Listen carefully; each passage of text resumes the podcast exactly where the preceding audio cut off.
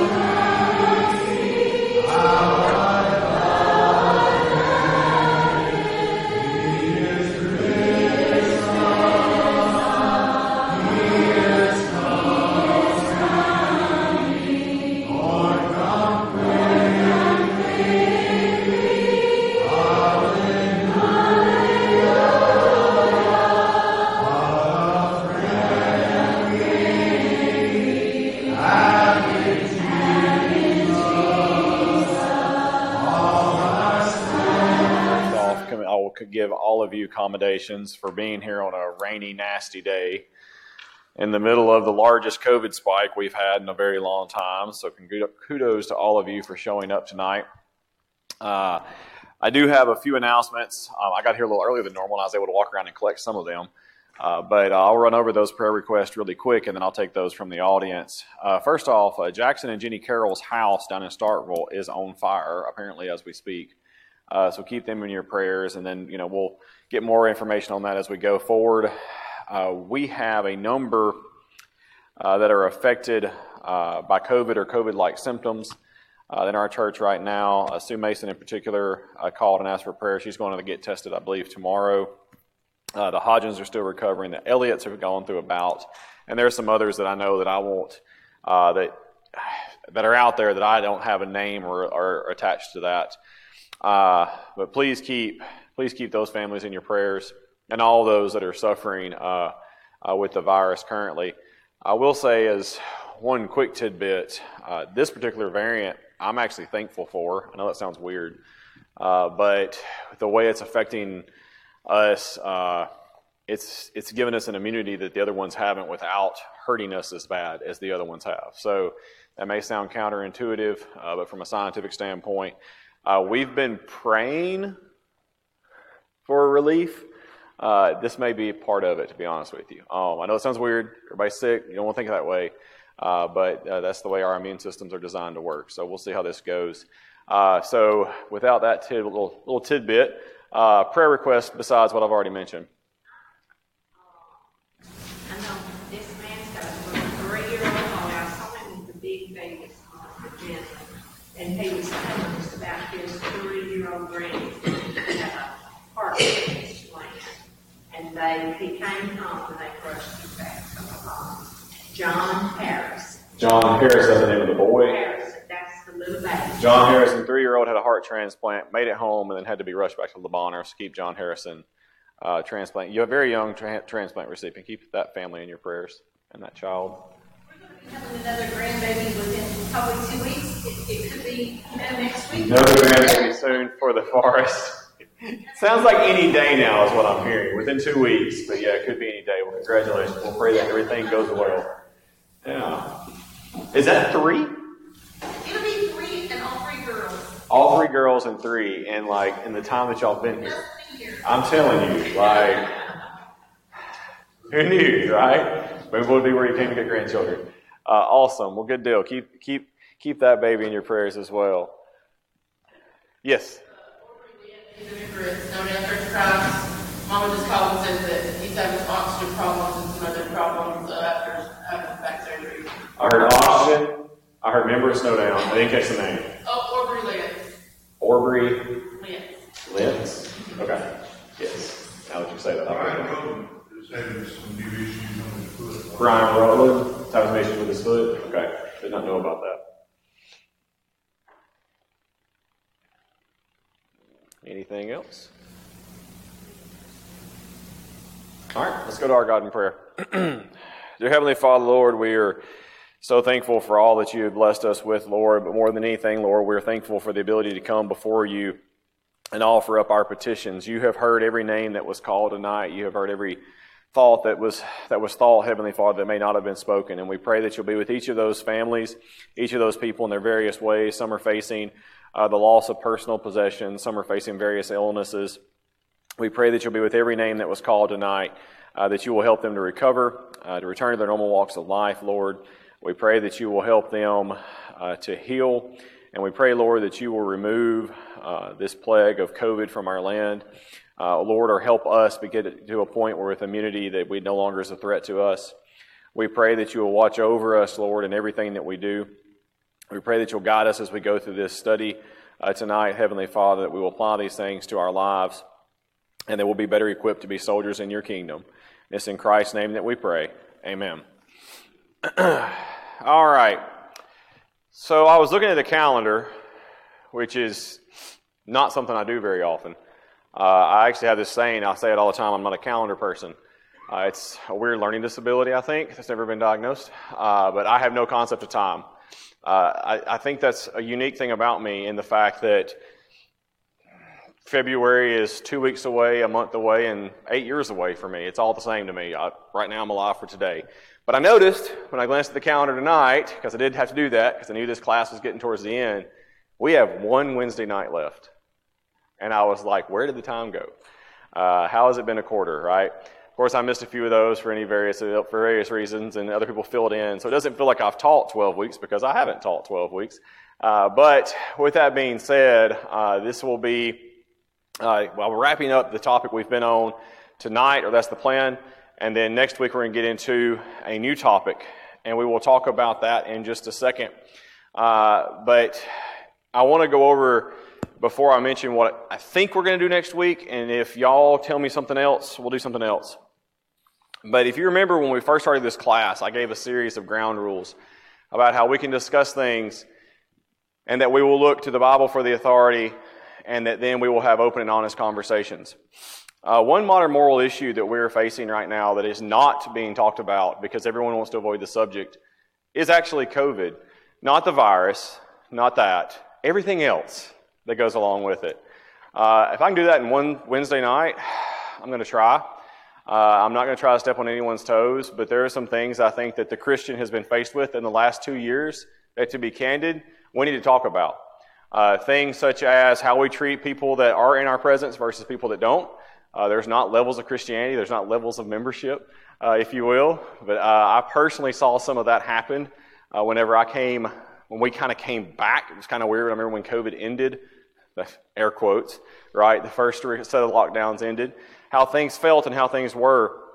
And then how, how things that our government has done, will do, will continue to do, and what that means for us. Uh, when they try to impede upon our responsibilities as Christians, and they have, and they will continue to do so, and what our responses should be. Uh, that's a big topic for 40 minutes, uh, but I'm going to try it unless someone says you're absolutely not going to talk about that, or you come up with something else you want to talk about. But I personally am sick of that subject. And that means we've talked about it a lot. And remember, modern moral issues is something people are talking about. Uh, so we will talk about that unless someone else brings something else to me. Uh, what will that not be? It will not be a political discussion. It will not be a discussion about um, this is wrong or this is right. It's going to be more of a consider your brother and your sister. That's where I'm going to come to for that because I think, I think we have unfortunately fallen. We have been fallen. We have fallen, or we have been put into various camps. And then when you get put in that various camp, or you put yourself in that various camp, you then feel like everyone else is an enemy. And that is not how we're to be, in the, especially in the body of Christ. And so we should never be divided over any subject, let alone something as secular as a virus.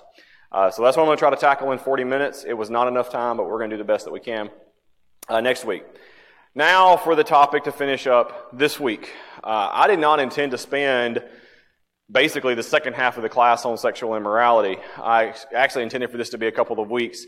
And then as discussions happened, I realized that I needed to spend more time on this subject, partly because the class, the encouragement from the class, uh, but at the same time, it is such a significant sin within, I think within our country, of course, but also within the church as well. I've seen it destroy many lives.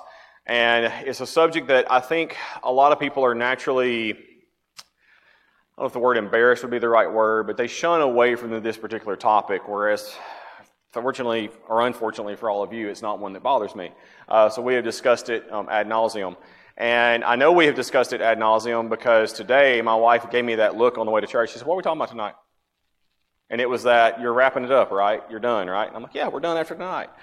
We're moving on after tonight. And so uh, that is, she's what I call my barometer. When I have when I have officially covered a topic, I will know that because my helpmeet will help me understand when I have sufficiently covered a topic.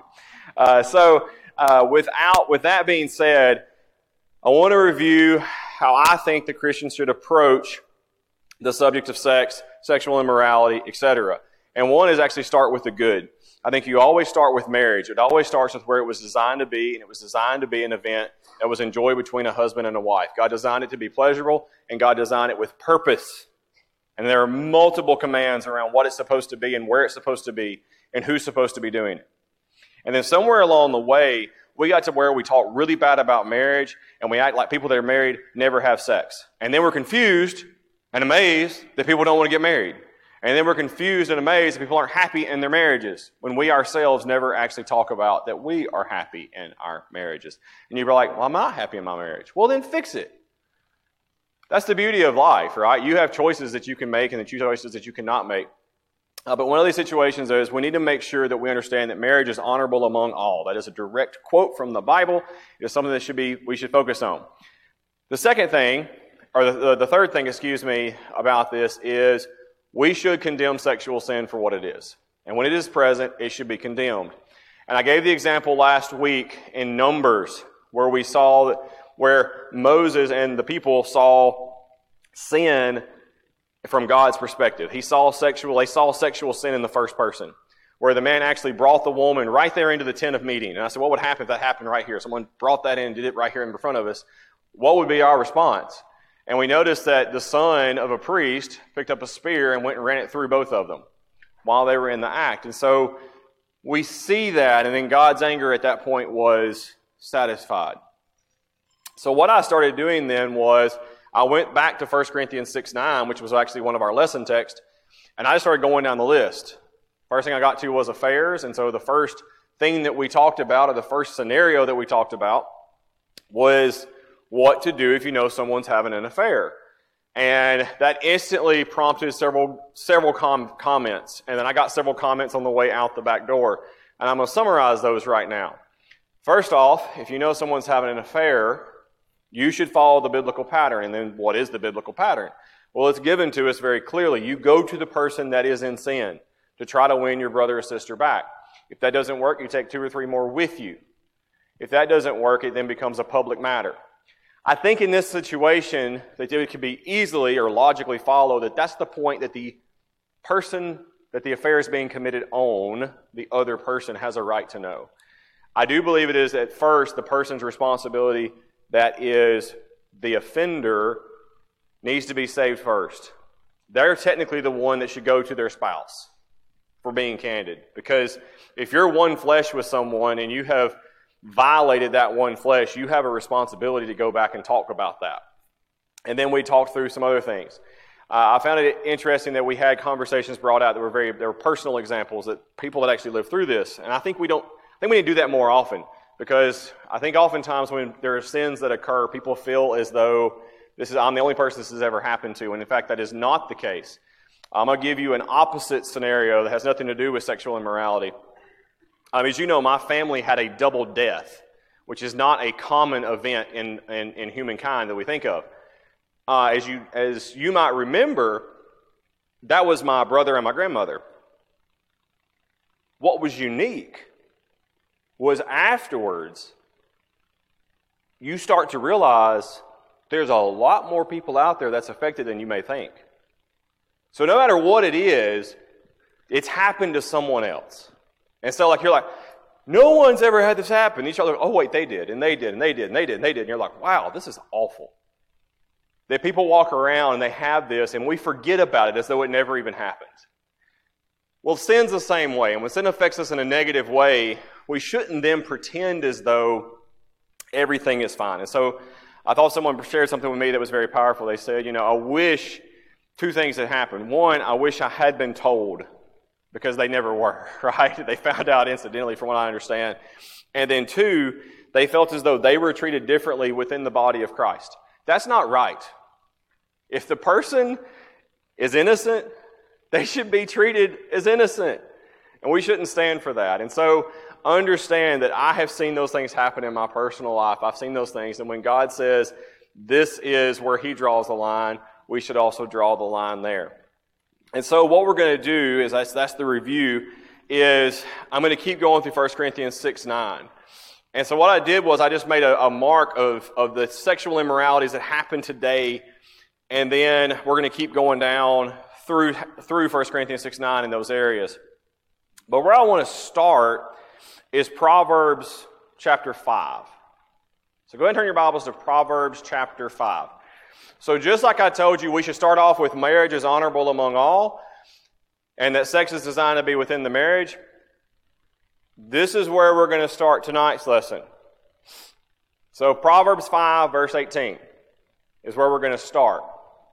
And I'm going to share a story with you, a personal story with you, that I mean as funny or comic relief, and it may not be funny or comic, comic relief to you at all.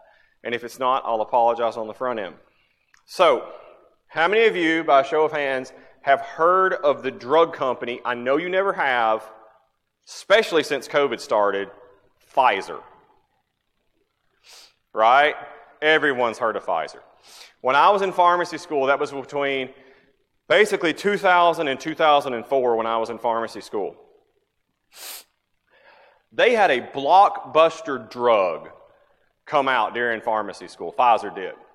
And it was a little blue diamond pill.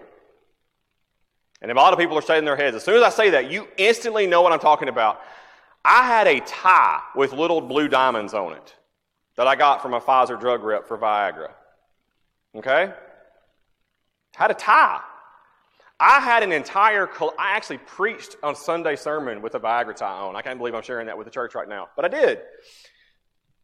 This is what's interesting is they promoted that product so intensely I actually decorated my entire first office at work with Viagra stuff. I had a mouse pad, I had a lamp, I had a picture on the wall, I had a picture of the NASCAR, and I thought it was hilarious. And I spent like all night, I spent four years collecting this stuff from all the Viagra reps that we ran into there in pharmacy school because they wanted to make sure us new pharmacy students knew about their new drug. I promise there's a story here that I'm going with this. And I get my office all decked out, it's ready to go, and my manager walks in the next morning and goes, You got to take all that down. And I'm like, Oh, man, come on. He's like, No, no, no, you don't understand. He mentioned one of the employees that we have, and he said, Her dad died like a year ago of Viagra, from a Viagra stroke. And I was like, Oh. So, yeah, it all had to come down. And it's in a box somewhere, possibly in my attic. I have no idea where all this stuff is at now. Uh, the point I'm making is, is I got more education on erectile dysfunction than any pharmacy student has ever gotten on that particular subject ever. And one of the subjects that they talked about a lot was what we call desire. Sexual desire. And you're like, man, this is weird in church to be having this conversation. But this is what you need to understand. Sexual desire is a unique thing. For women, the more they actually have sex, the more they desire sex. But it, what's weird about women is when they quit having sex, they quit desiring it. That does not happen to men. Okay? So if there's ever there's a reason why God says in the Bible, you need to agree upon this before you separate, because women, when you step away, your desire just steps away too. You may not even know this. Men doesn't happen to it. Doesn't happen to us that way. All right, that's something you need to understand. But what's also unique about sexual desire is what you seek out to fulfill it is what you will continue to seek out to fulfill it. I'm going to say that again. What you seek to fulfill your sexual desire, you will continue to seek out to fulfill your sexual desire. That is a scientific fact. We actually have looked at your brains under an MRI, and we know that when you look at certain things that you desire, you will want to repeat that pattern. Now, as a Christian, that's important for you to know. Because if you do it right, you will repeat the right pattern. But if you do it wrong, you will repeat the sin behavior. Now, is that in the Bible or did medical science, were they the first ones to ever figure this out? Let's look at Proverbs 5, verse 18. See, that I told y'all there was a point to that story, that long story about pharmacy school. There was a point. Proverbs 5, verse 18. Let your fountain be blessed, and rejoice in the wife of your youth. A lovely deer, a graceful doe, let her breast fill you at all times with delight. Kind of sounds like desire, right?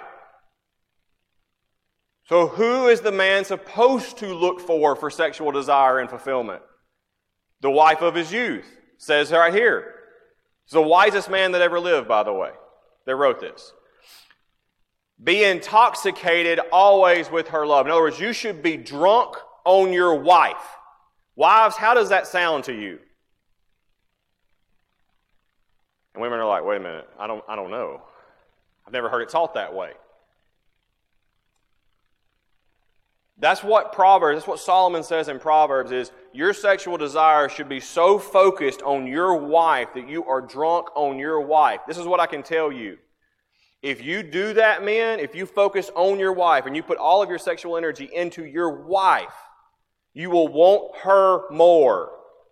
But if you look elsewhere for sexual fulfillment, you will want something else more. Now, I can prove that too.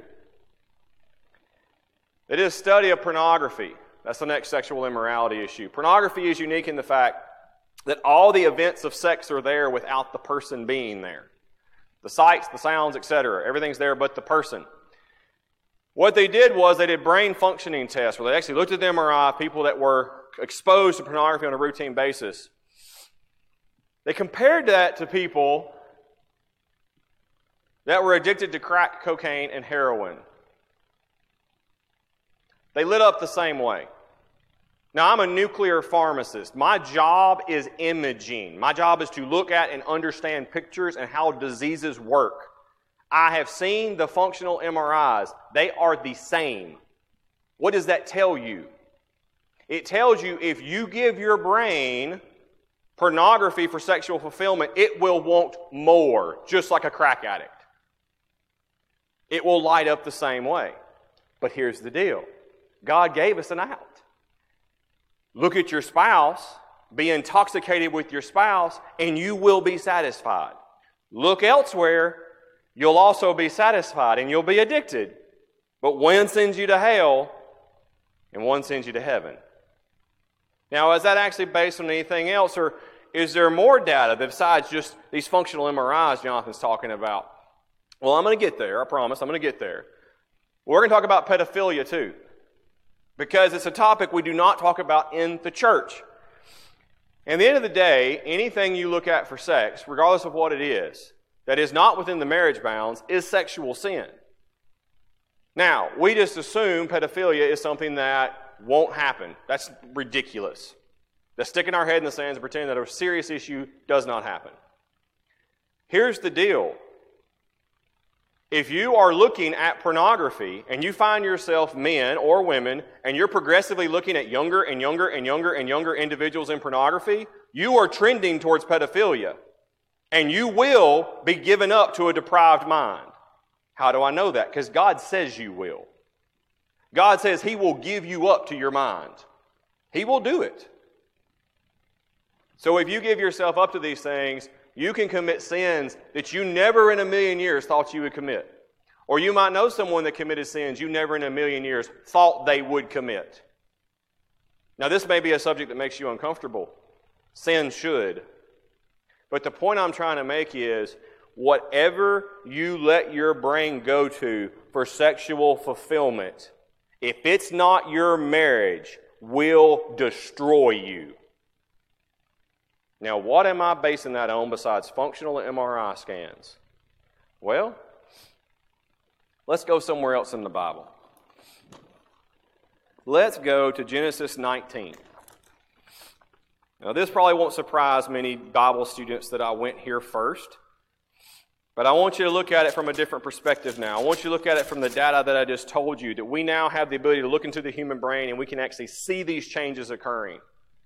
But I want you to look at how gross this story is. How disturbing this story is. And this is about homosexuality. So we've moved from 1 Corinthians 6 9. I went through pornography. I went through quickly through pedophilia. Now moving on to homosexuality because 6 9 specifically says men that perform homosexual acts. That's a sin, by the way. No matter what our world says, no matter what they try to teach us about equality, it is a sin. You are not born that way because God would not create you in a way that committed you to hell. That cannot be true. Now, listen to what happens whenever you give your mind up to something. Verse 1 says, The two angels came to Sodom in the evening, and Lot was sitting in the gate of Sodom. When Lot saw them, he rose to meet them, bowed himself with his face to the earth, and said, My lords, please turn aside to your servant's house and spend the night and wash your feet. Then you may rise up early and go on your way. What was Lot doing? What? He was protecting them. He doesn't even know these two men, by the way. These two men walk into the city, and he's instantly like, okay, you need to go. You're going to stay at my house. You're going to get up real early in the morning. You're going to get out of here. Why? Why do you want to do that?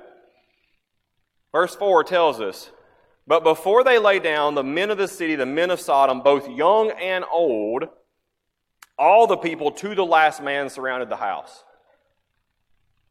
Wasn't a person in the city that was a man that didn't come for this. This is, just blows my mind. And they called out to Lot, Where are the men who came to you tonight? Bring them out to us that we may know them.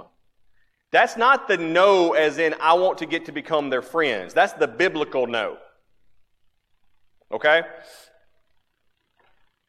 This next image, this next scene, if you portray it in the light where their brains are playing tricks on them, and will make them act like a crack addict, I want you to get that junkie in your mind. That person that you have seen, meth is real, it's a problem in Prentiss County. The meth addicts, the crack addicts, I want you to get that person in your mind, an addict, and then look at it from this perspective and look at how they act.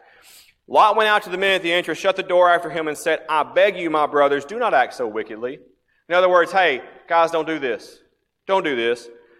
Behold, this is a crazy offer. This is a terrible dad. This is the entire men of the city, and this is what he's about to offer them. I have two daughters who have not known any man. In other words, I have two virgins in here. Let me bring them out to you and do to them as you please. I don't know a single dad that feels that way about his daughter. I don't even have a daughter, and that makes me mad. He basically says, I want y'all to gang rape my daughters and leave these men alone.